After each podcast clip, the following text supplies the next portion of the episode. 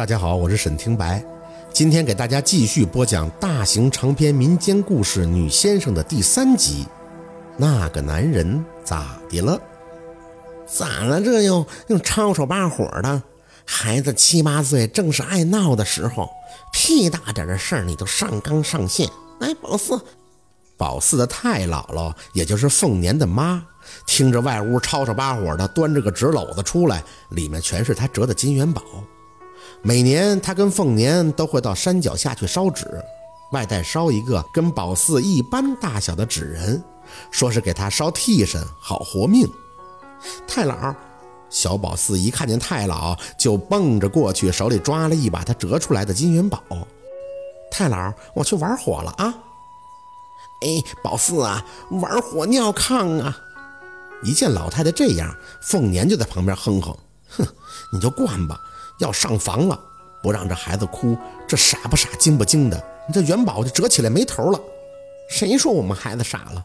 这要是往前搂个几十年，纯金的元宝我都能给孩子随便玩。凤年一听这话，就把手往腰上一掐，哼，新社会了啊！你有本事，你现在拿出个金元宝我看看。你就是没住够牛棚。别看宝四的太姥姥满脸褶子，神情又极其的不屑。嗯，现在没钱是因为你当初把家里的钱都捐了，支持革命了。想当初这白三村的地一大半都是咱们家的，别忘了你还用奇门遁甲掩护过大官呢。你是大英雄，知道不？凤年直哼哼，啥大官？我咋连个影都没见过？就是真救过大官，那还不定是哪个阵营的大官呢？还天天说呢。我就知道薛家到我手里被抄的是啥都没了。旧社会那些事儿，你就别念叨了，怕别人不知道你是姨太太呀。老太太一听这话，直接怒了：“凤年，我待你可不薄啊！要不是我精打细算的，你个大小姐会个啥？还说薛家没给你留下东西，那黑妈妈不是你爷爷那传下来的呀？你跟你哥会看病这本事，不都是托薛家先人的福啊？”他们俩吵架的时候，小宝四就在灶堂里鼓动火。这些话在他记事的时候，就几乎每天都能听到。这俩老太太不掐，在宝四看来那都不正常。没错，这太姥姥不是凤年的亲妈，旧社会的时候好像是凤年他亲妈的陪嫁丫头。凤年他亲妈生凤年的时候死了，老太太最后就成了他太姥爷的田房，也就是凤年的后妈。一个老老太太跟一个小老太太，天天谁也不消停，倒是也真热闹。你享了小半辈子福，我才做了几天大小姐。凤年嘴里嘟囔着，老太太一听这话，还想跟凤年怼两句，结果一看宝四从灶堂里把带着火的木棍弄出来了，不仅一拍大腿：“哎呀，四宝啊，我的祖宗命根子，你可别烧啊，在这院里烧元宝纸钱成啥了呀？”这家里正在鸡飞狗跳的呢，门外传来了一记女人带着哭腔的问询声。薛大仙在家吗？老太太把宝四拽到怀里，抬脚用力把火踩灭，先是吼了金刚一嘴，让他安静，随即张嘴应道：“在家呢，进来吧。”一个三十多岁的女人满脸是泪的站在他家门口，还以为眼前这个老太太就是薛大仙儿，就直接对他说：“薛大仙儿，我是从刘家铺打听来这儿的，找您救命啊！”老太太一指凤年。有事跟他说，哭不管用。女人这才知道谁是正主，对着凤年说：“薛大仙，您看看我男人吧，那就在门外了，要不行了。”凤年也没应声，顺着女人的手指跟着她走到了门口。就在这会儿，小宝四挣脱了太老的手，也几步跟了出去。门外当时停了一辆马车，后面的板子上躺着一个用被子盖得严严实实的人。凤年一步走上前，扯开被子的一角。扫了一眼，就赶忙盖上了。怎么直接找我来了呢？徐半仙家你们去过了吗？他们家堂上的就是长仙儿。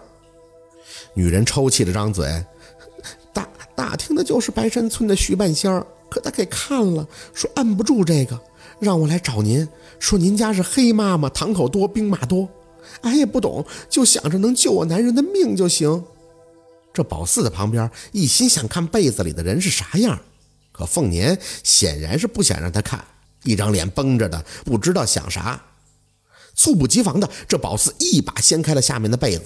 凤年他妈当时也在身后，就叫了一声：“哎呦我的妈呀，这脚咋这样了？四儿啊，你可别看呐！”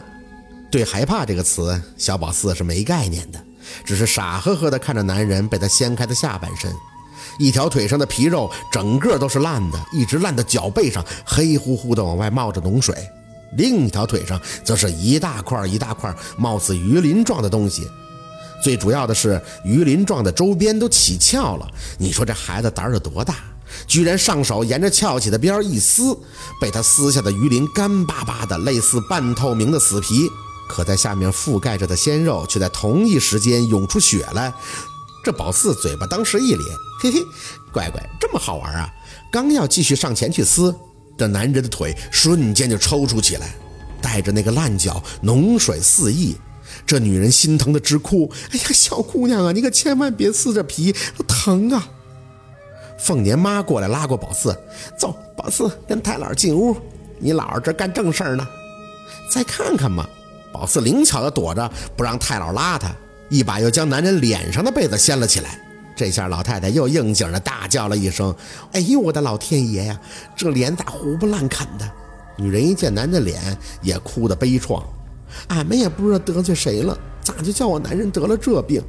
宝四呢，直勾勾地看着躺在板车上的男人，他的整张脸也全是大块的鱼鳞状起翘死皮，干巴巴的，就连嘴上都是。看来这家人也应该在之前用手撕过，所以男人的脸上除了开裂的黑皮外，还有几块露在空气中的嫩肉。起翘的黑皮与露出的嫩肉对比鲜明。这宝四咯咯咯地笑了起来，说道：“这真像我二舅的脚后跟，这抽冷的，一看上去还真像冬天干裂露肉的脚后跟。也难怪老太太会惊悚的大叫，这脸造的真不是一般的惨呀！除了僵巴的能分清五官，剩下的给人的感觉完全就是个正在脱皮时期的蛇。”四宝，凤年咬牙切齿：“这么不听话，乱上手，乱看。”是逼我揍你不是？可宝四却突然笑了，指着男人的脸，向着姥姥：“他以前打过蛇的，黑死他大蛇，他给人家尾巴尖打断了，所以这蛇呀来找他报仇了，他活该。”说完，就在众人惊诧的眼神里，跳着进了院找金刚去玩了。孩子好奇心也是短暂的，看完了也就觉得没啥稀奇的了。好了，今天的故事就到这里了。感谢您的收听，明天继续为您播讲大型长篇民间故事《女先生》。喜欢听白，好故事更加精彩。